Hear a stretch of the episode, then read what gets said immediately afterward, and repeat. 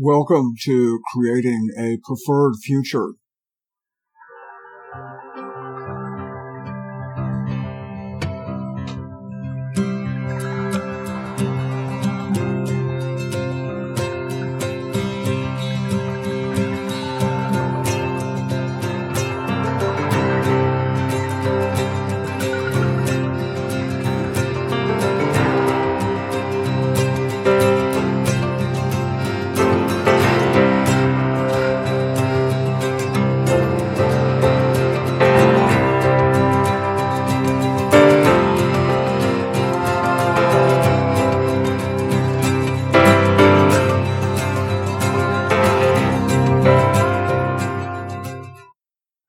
Thanks for joining us. This is Jan Spencer coming to you from the River Road neighborhood in Eugene, Oregon.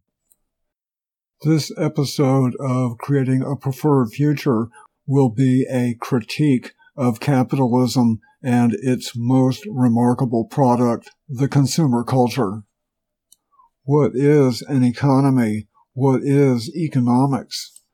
This is a definition of economy that I put together myself. I think it's actually pretty good. Economy is the structure, the mechanisms, and management for producing, distributing, and consuming products and services that sustain lives and lifestyles. And added to that, economics is the study of economy. Like all of us, I am surrounded by the economy. I do participate in the economy and also I strive to produce more of my own basic economic needs. And I choose a personal lifestyle with a comparatively small ecological footprint. I mentioned in another episode of Creating a Preferred Future one of my own personal ideals is to limit my interaction with the mainstream economic system. In that episode about transforming my suburban property, I described how I do produce a great deal of food, energy, water, and aesthetics right here where I live. I'm looking out my window and that's what I see is a term I like to use, home economics. We'll hear a little bit more about home economics later. To put it succinctly, I find the mainstream economic system to be a mixed blessing at best. There's no question that it does produce the goods. And there's no question our lives have been shaped and molded to fit the needs of this economic system. That shaping and molding we could call the consumer culture. From this perspective, the consumer culture is one of history's most successful social engineering projects. Before we go any further, allow me to just say a few words about creating a preferred future. The purpose of creating a preferred future is to encourage a movement of consciousness and action towards a society and economic system that exist within the boundaries of the natural world to bring out the best and positive human potential and to restore the integrity of the natural world. Yes, that's a tall order, but people can make these kinds of changes in their own lives, neighborhoods, and communities important to add, we are not only talking about a preferred future, we're also talking about a preferred present, where those who care to, where those who self-select can begin to enjoy a preferred future sooner rather than later.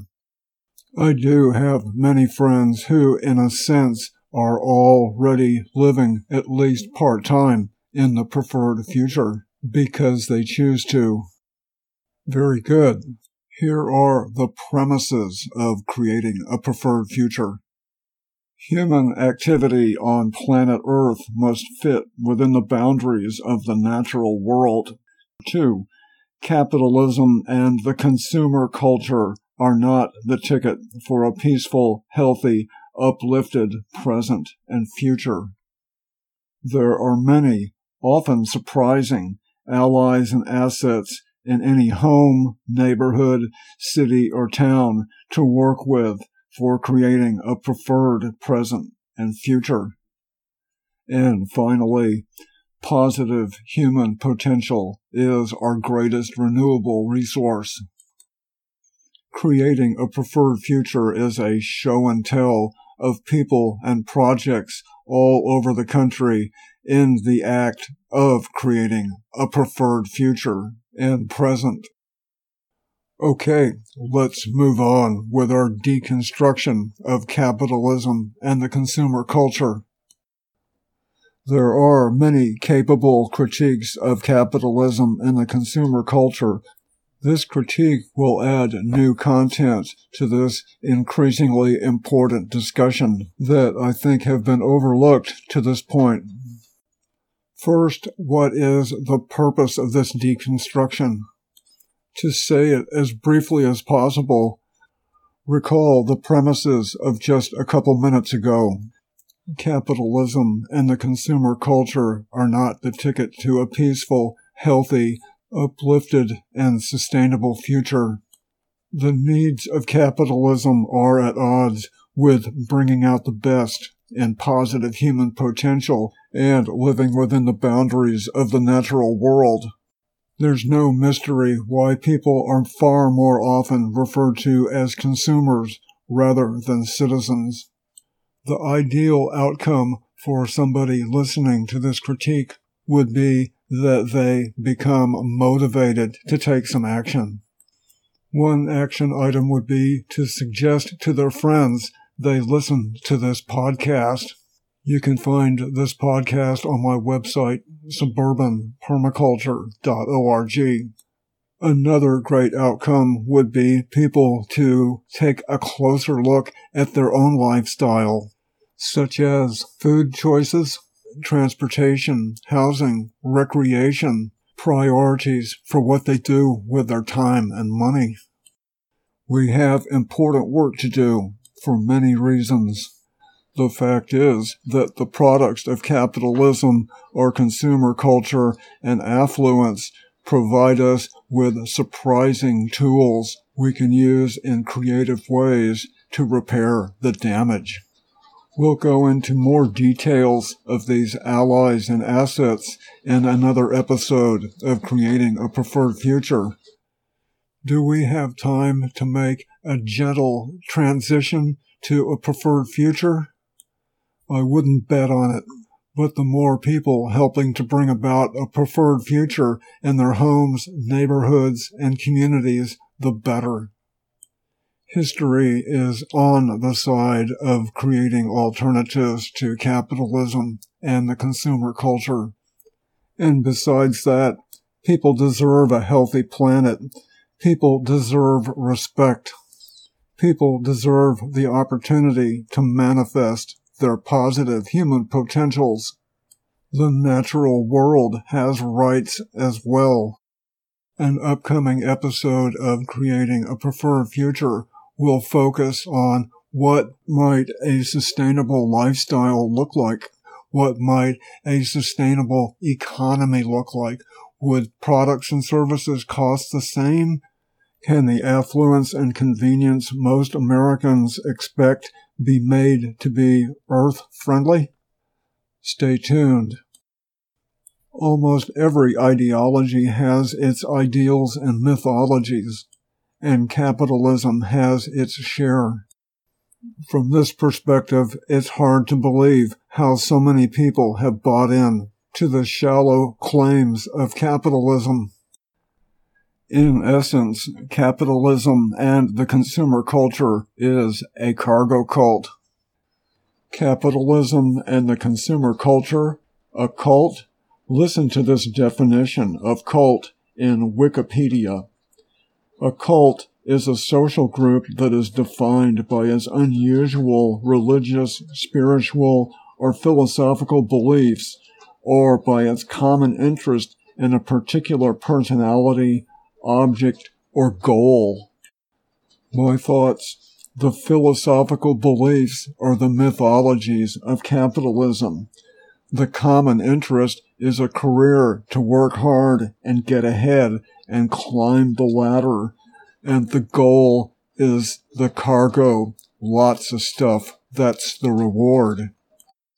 Let's listen to one of the most important philosophical beliefs, one of the core mythologies of capitalism. It's the magic hand of the marketplace. Here's the definition. Pay close attention, please. To encourage and bring about the conditions through individual self-interest and freedom of production and consumption, the best interest of society as a whole is accomplished. I'll read that again. Through individual self-interest and freedom of production and consumption, the best interest of society as a whole is accomplished.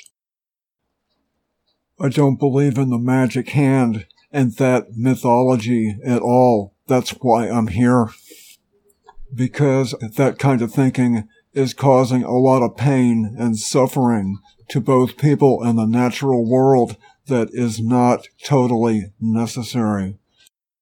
The freedom to produce and consume without limit is not in the best interest of society or the natural world. Of course, that is a subjective opinion, and I'd like to explain why I believe capitalism and the consumer culture are not in the best interest of people and planet. To me, the best interest of society is to bring out the best and positive human potential. Capitalism brings out the most in vanity and excess without being accountable. Capitalism, as we know it, could not exist without severe damage to the natural world. The natural world deserves care and respect in its own right. At the same time, humans also depend on a healthy natural world. Damage to the natural world damages human well-being and health at the same time. Let's continue with our critique. Here's another product of the magic hand something like the richest 1% of Americans own 40% of the nation's wealth.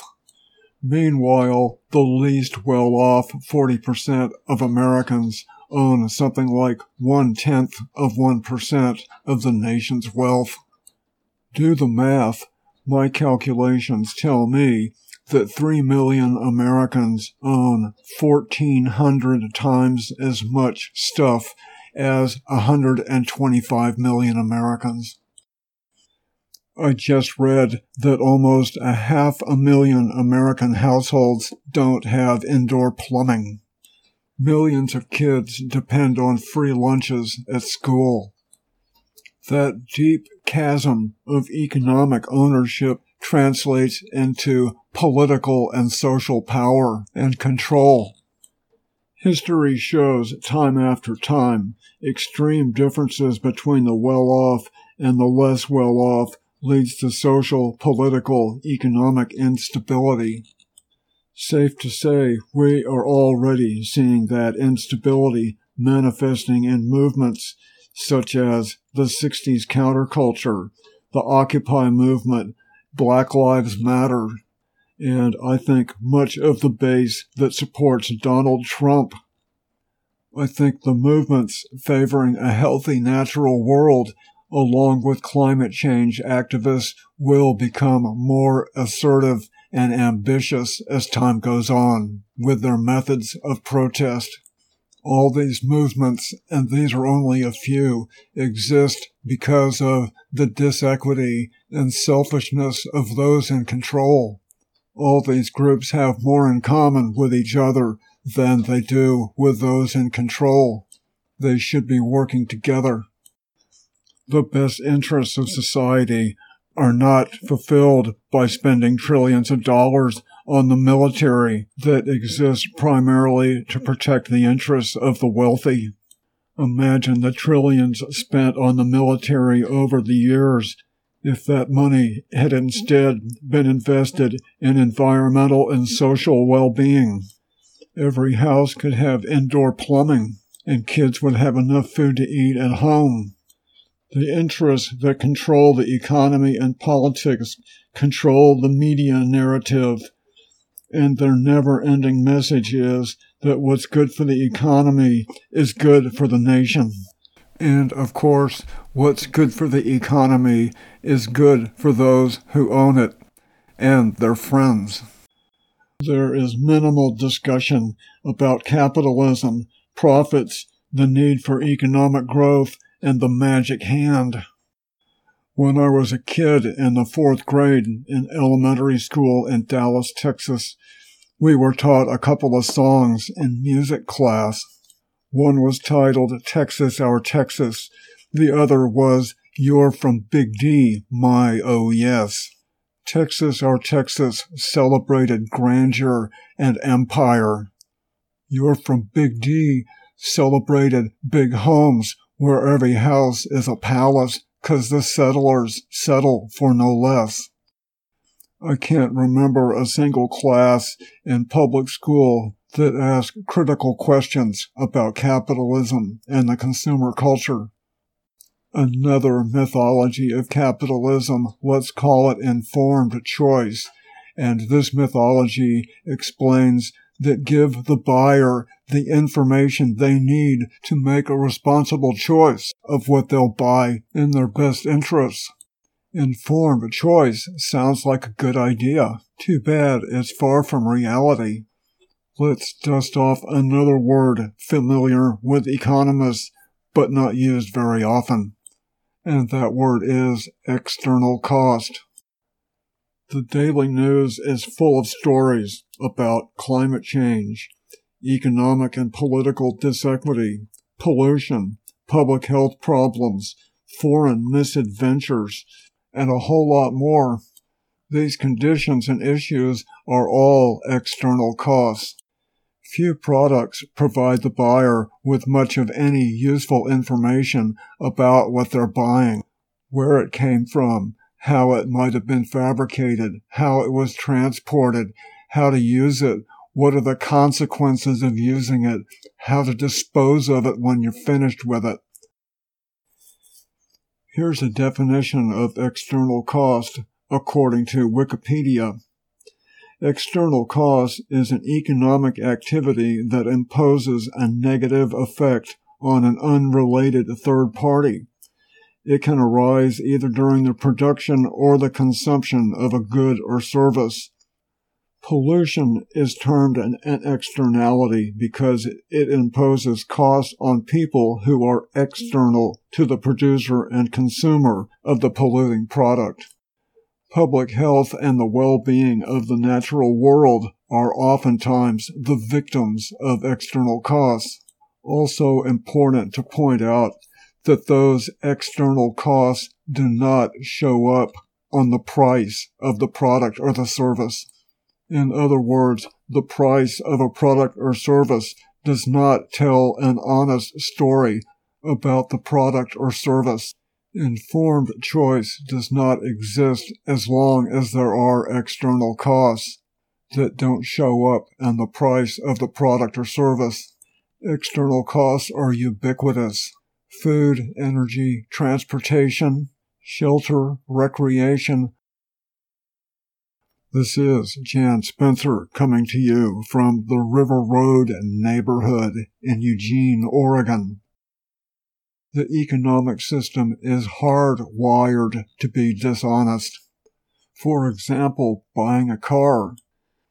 The promotion for a car and the salesperson will play up its comfort, its power, style, desirability, warranty, but it doesn't explain that over 40,000 Americans die each year in car accidents and that cars cost hundreds of billions of dollars in property damage every year and hundreds of billions of dollars more in public health costs, air and water pollution, road rage on crowded highways, a dispiriting urban landscape of pavement, billboards, noise, and garish architecture, aircraft carriers with thousands of sailors on board to protect Mideast oil, or the kitchen faucet on fire because of nearby fracking.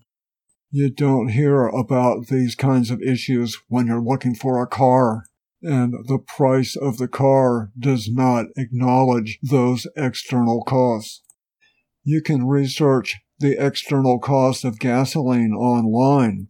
Ask the question, what would be the price of a gallon of gasoline if all the external costs were factored in?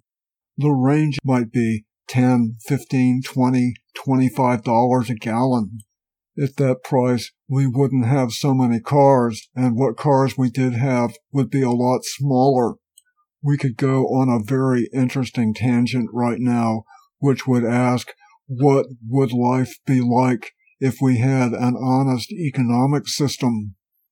We'll save that thought for another episode.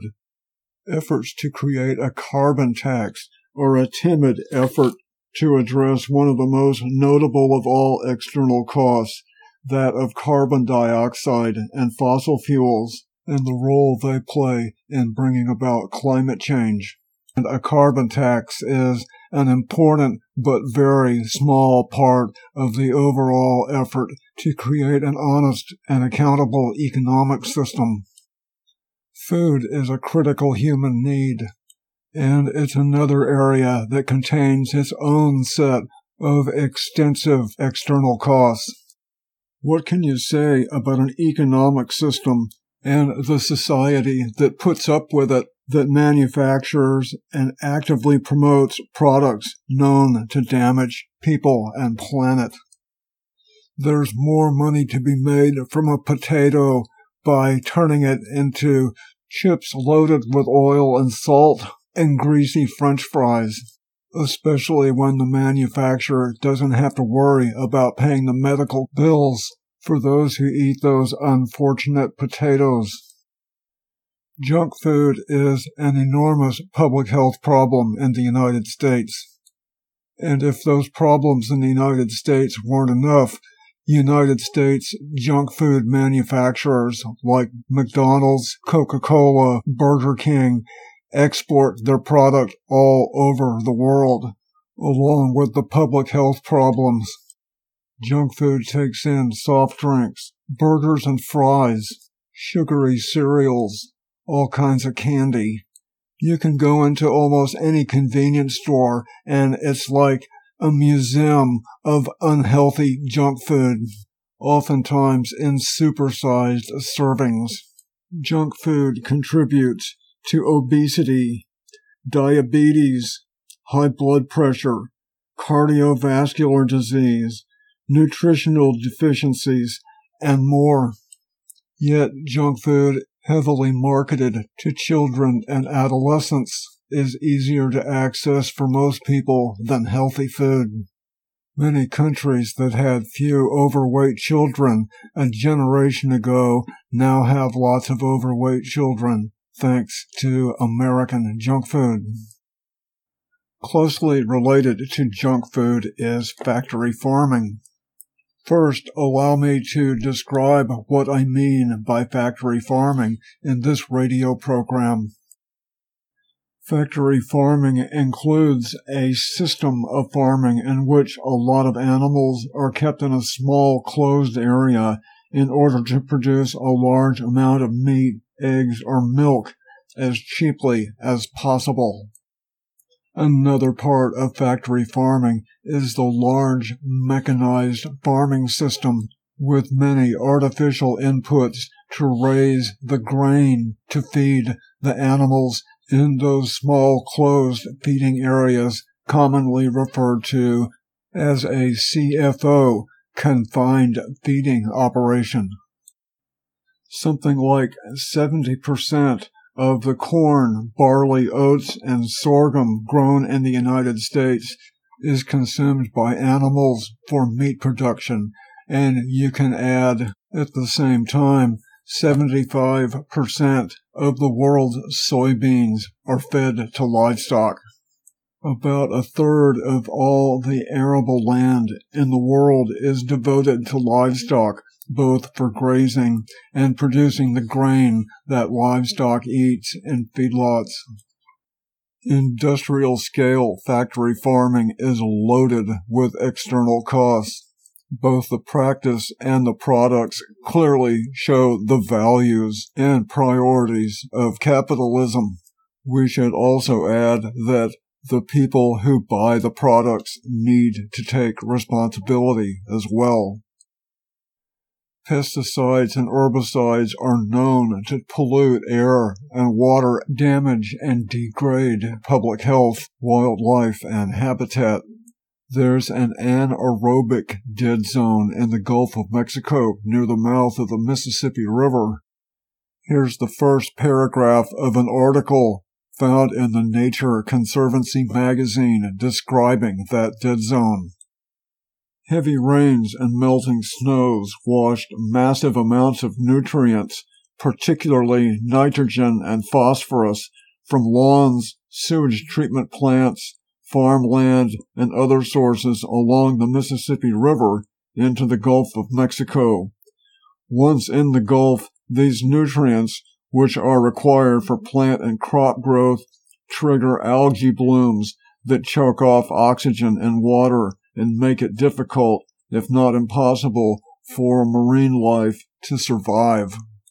The dead zone has costly commercial, environmental, and public health consequences. That dead zone is a striking example of external costs and how capitalism does business. Okay, it's time for a music break.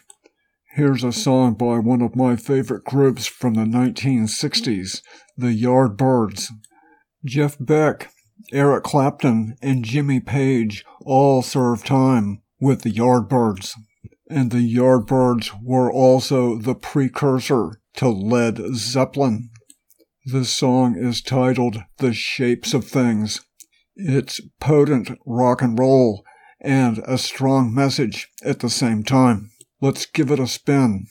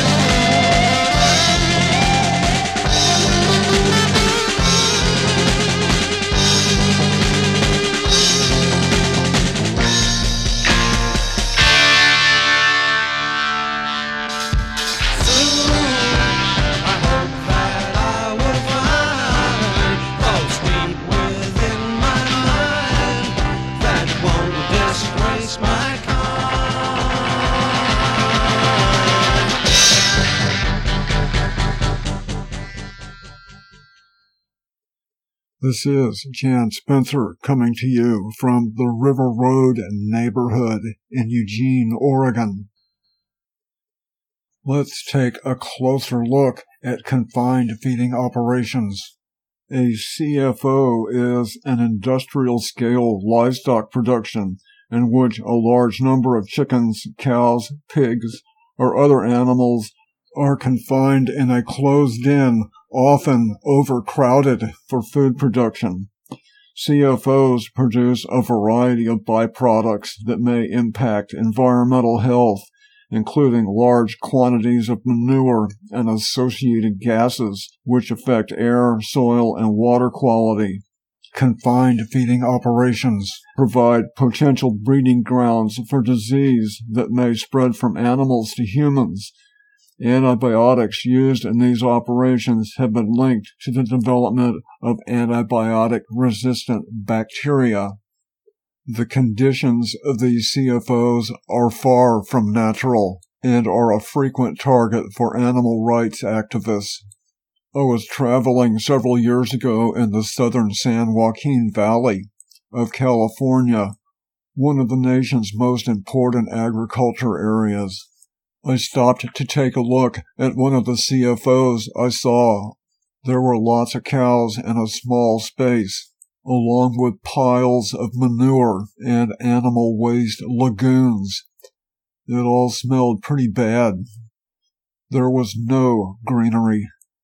Next to the drive that connected the facility with the road I was driving on was a sign that identified the CFO as being contracted with Land O'Lakes brand of dairy products.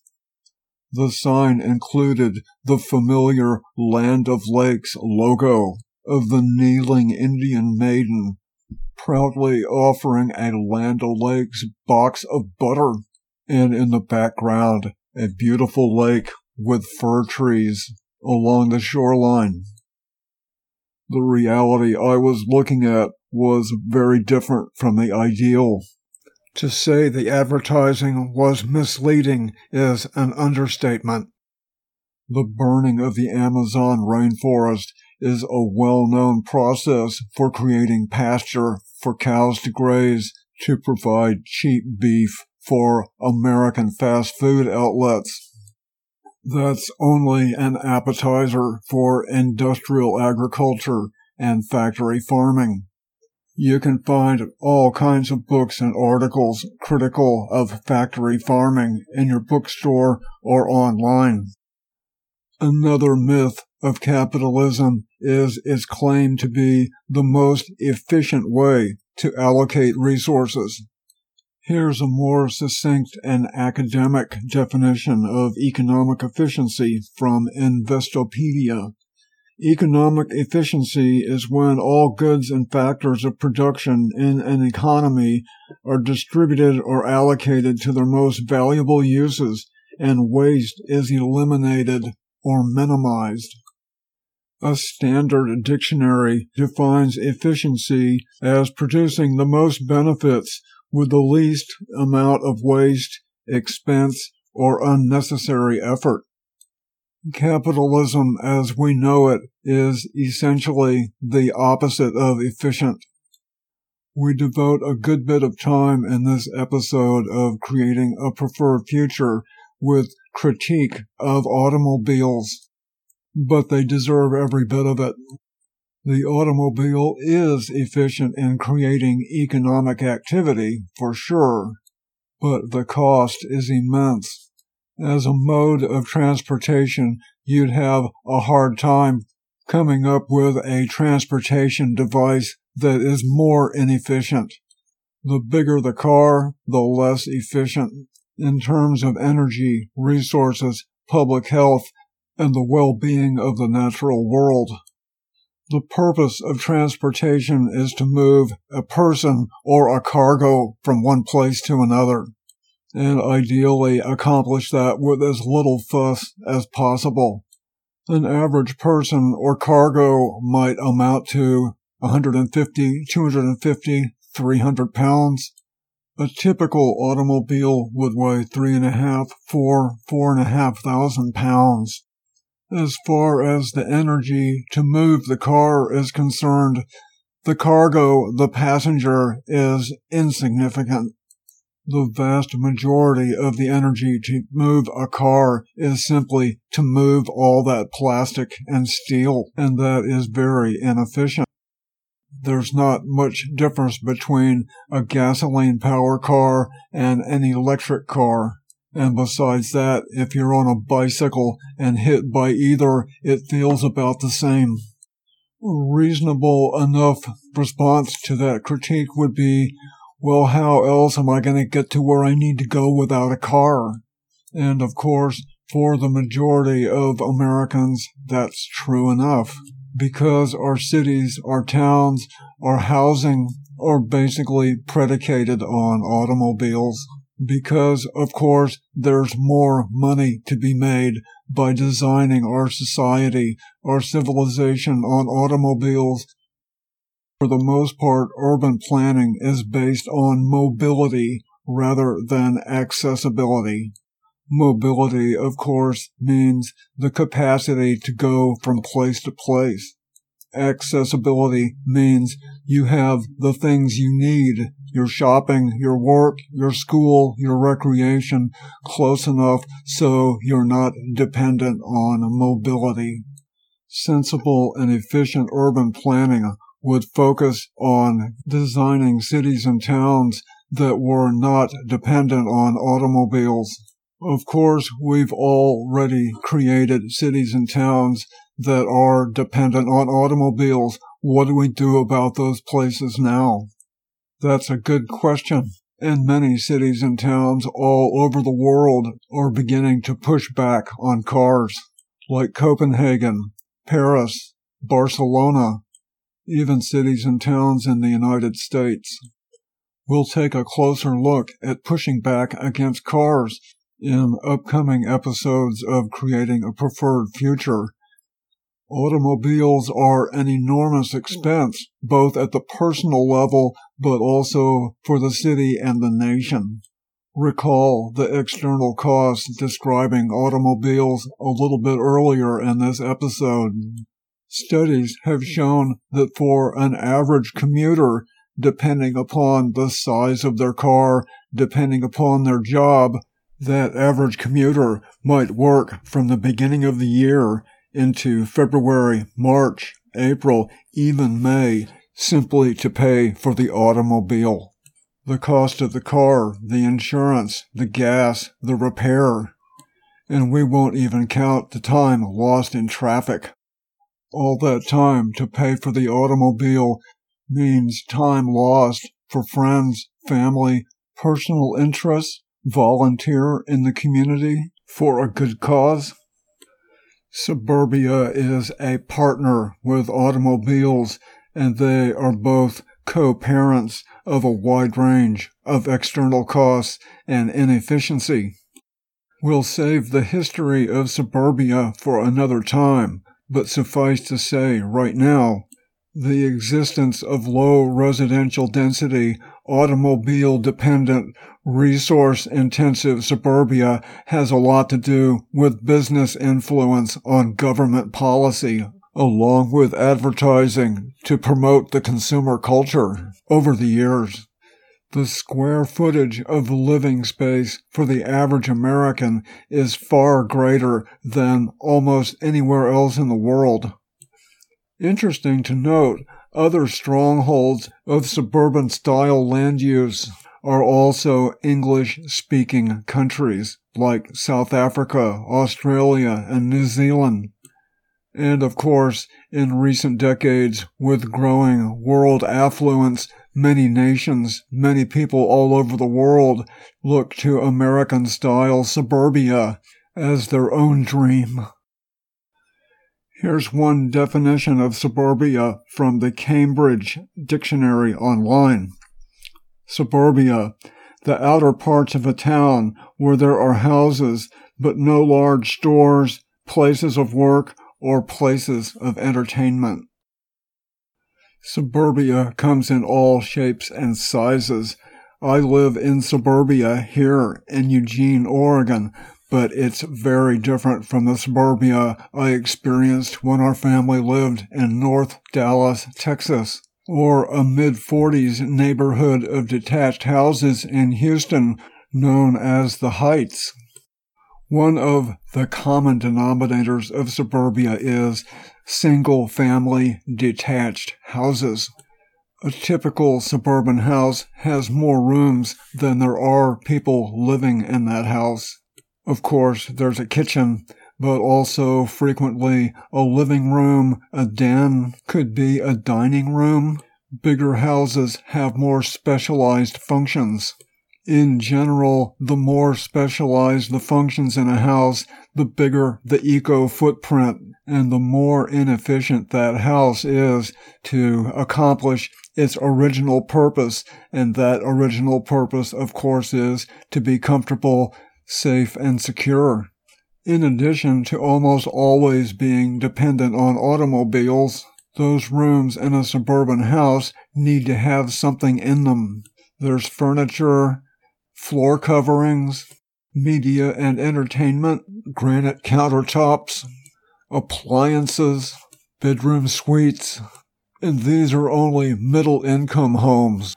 Imagine the interiors of houses of four, five, six, seven thousand square feet, not to mention people who have multiple homes.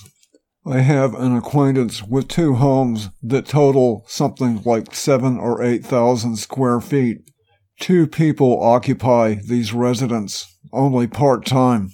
There are an enormous amount of furnishings in both houses, and there's an enormous ecological footprint and inefficiency. All that stuff really doesn't accomplish a whole lot. You can only sit in one chair at a time you can only watch one TV at a time. You can only be in one house or one room at a time. And this person is only well off, they're not even rich. Providing a suburban home with furnishings and mobility is very inefficient in regard to energy and resources. There's a huge environmental not to mention social impact to suburbia. And it is an extremely important part of the American economy. Recall almost all the external costs described earlier energy, resources, time. They also apply to suburbia. The fences typical between properties make sharing amenities a difficult task. And of course, suburbia is well known for its deficiency of social cohesion. All these shortcomings of suburbia are a perfect fit for capitalism and the consumer culture.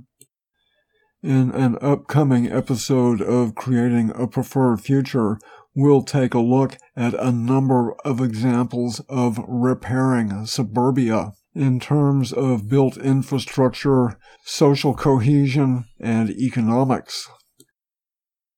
Here's the final main point I want to make about the inefficiency of capitalism. It has to do with what is the purpose of so many jobs. Recall all the examples and discussion of external costs in this episode of Creating a Preferred Future including damage to public health and the natural environment. I've never heard or read anywhere anything remotely like this particular critique of capitalism, even though it's easily recognizable and close to home because almost everybody participates. I'll start out with the punchline and then explain. Here it is. Tens of millions of jobs in this country exist to repair the damage caused by tens of millions of other jobs. Once again, the products and services of tens of millions of jobs exist to repair the damage to people and planet caused by the products and services of tens of millions of other jobs. Let's use cars again as our educational punching bag.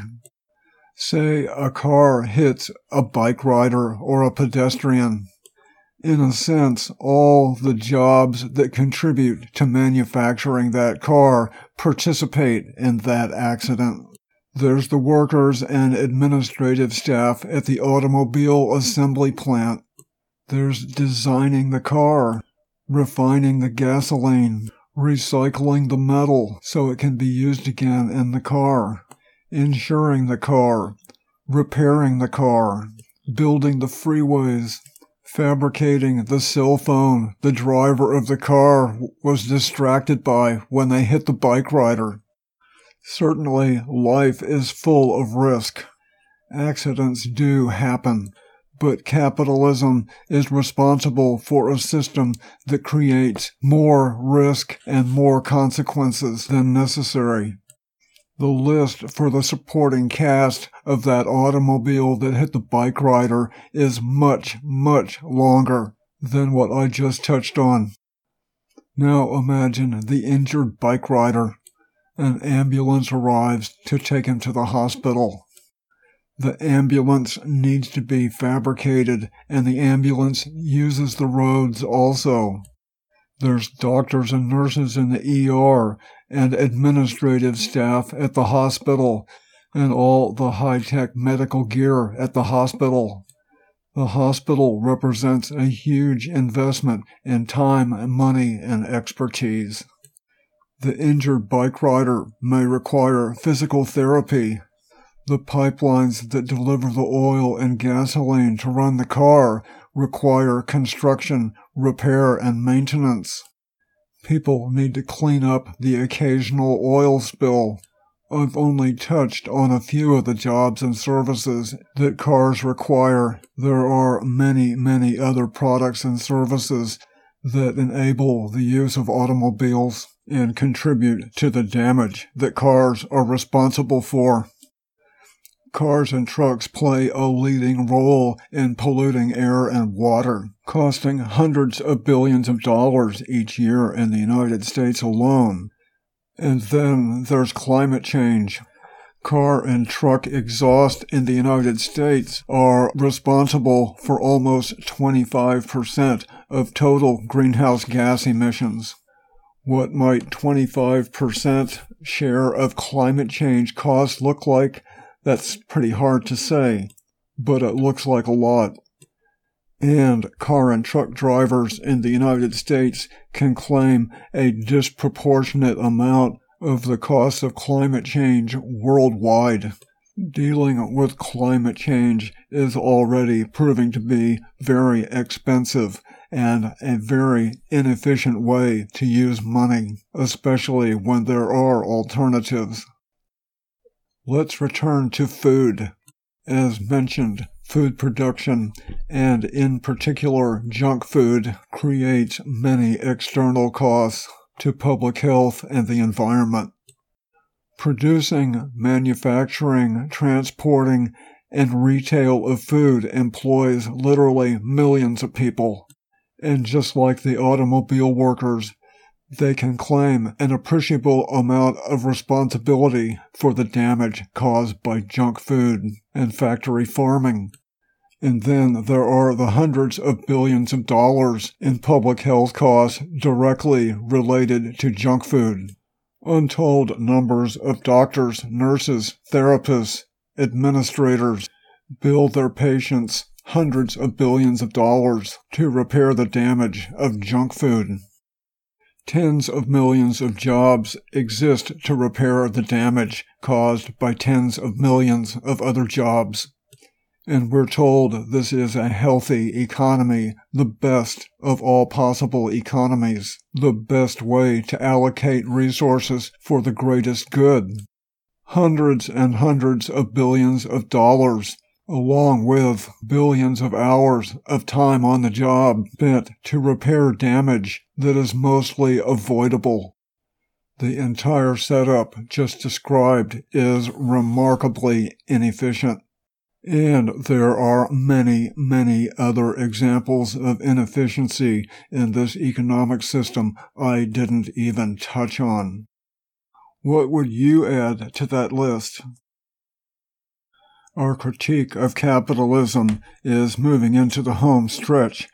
not for lack of content, but for lack of time. Let's take a look at the marketplace. Ideally, the marketplace is where the buyer and the producer come together. The buyer is looking for a product or a service to address a need they have. The providers offer their goods and services and offer reasons why the buyer should choose what they have to sell. That's all good. But the market as we know it has some big problems. Here's why. One reason is the dishonesty of external costs. The buyer rarely has the opportunity to make an educated choice about what they buy, and the price does not represent an accurate story about the product or service, such as where did the product come from? How was it produced? What are the consequences of using it? And what do you do with it when it's worn out? I am probably not the only person concerned that a healthy marketplace is increasingly being replaced by products and services that exploit and amplify human behavioral characteristics most people would say are not healthy or desirable.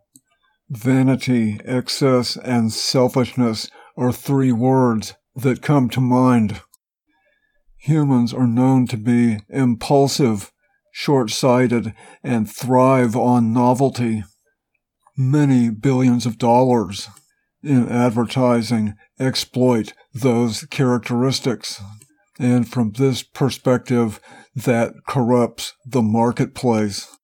The marketplace enables and profits from a steepening decline in the well-being of people and planet.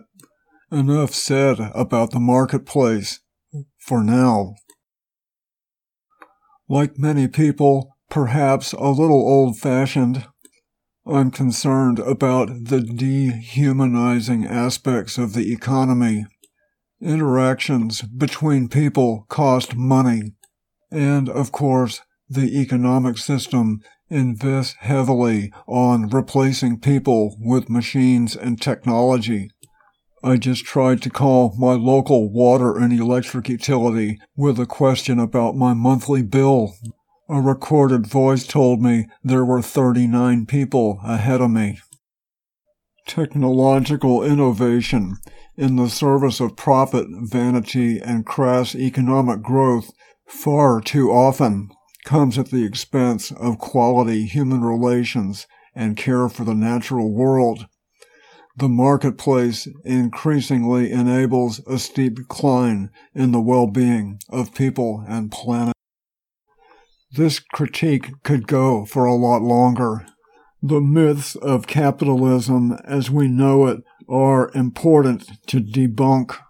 The planet can't afford more of capitalism and the consumer culture. Capitalism completely depends on the dishonesty of externalizing the cost. There is no informed choice for making a responsible purchase. Millions of jobs exist to repair the damage caused by millions of other jobs. To say the economic system is inefficient is a huge understatement. Many hundreds of billions of dollars are spent each year in the United States to repair the damage caused by the economic system to people and planet, and much of that cost entirely avoidable. The marketplace is pumped up and distorted by hundreds of billions of dollars in advertising that promotes excess and vanity.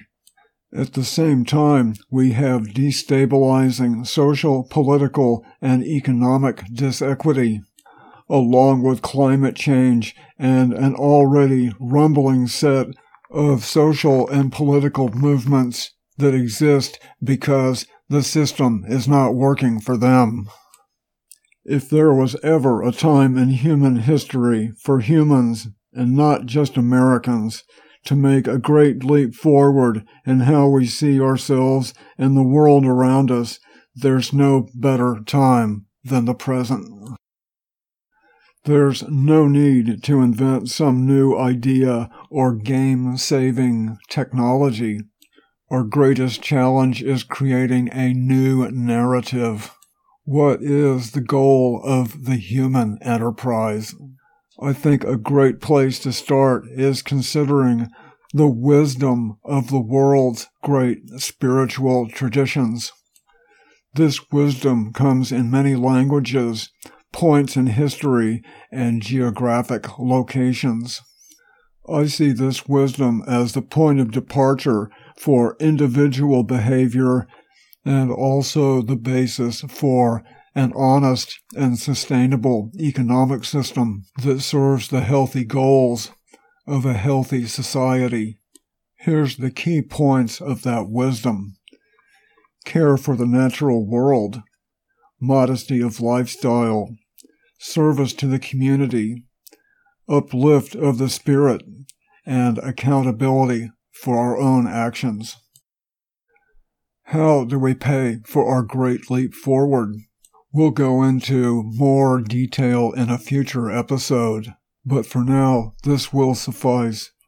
We spend our own time and money with purpose to live within the boundaries of the natural world and to bring out the best and positive human potential. We don't spend time and money on products and services that don't help us move towards a sustainable and uplifted future. Next, recall the hundreds of billion dollars spent each year on external costs.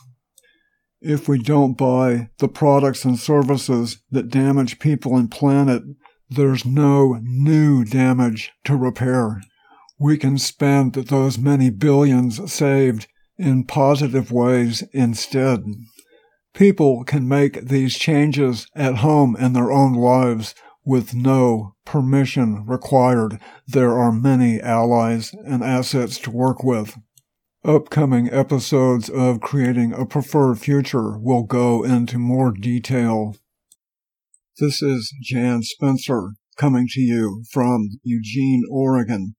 You can contact me check out my podcasts and find links to YouTube presentations and a 30 minute video of a site tour of my property. All that on my website, suburbanpermaculture.org. That's all the time we have for today. Thanks for joining us. And remember, be smart, be strong, be well, but don't be shy.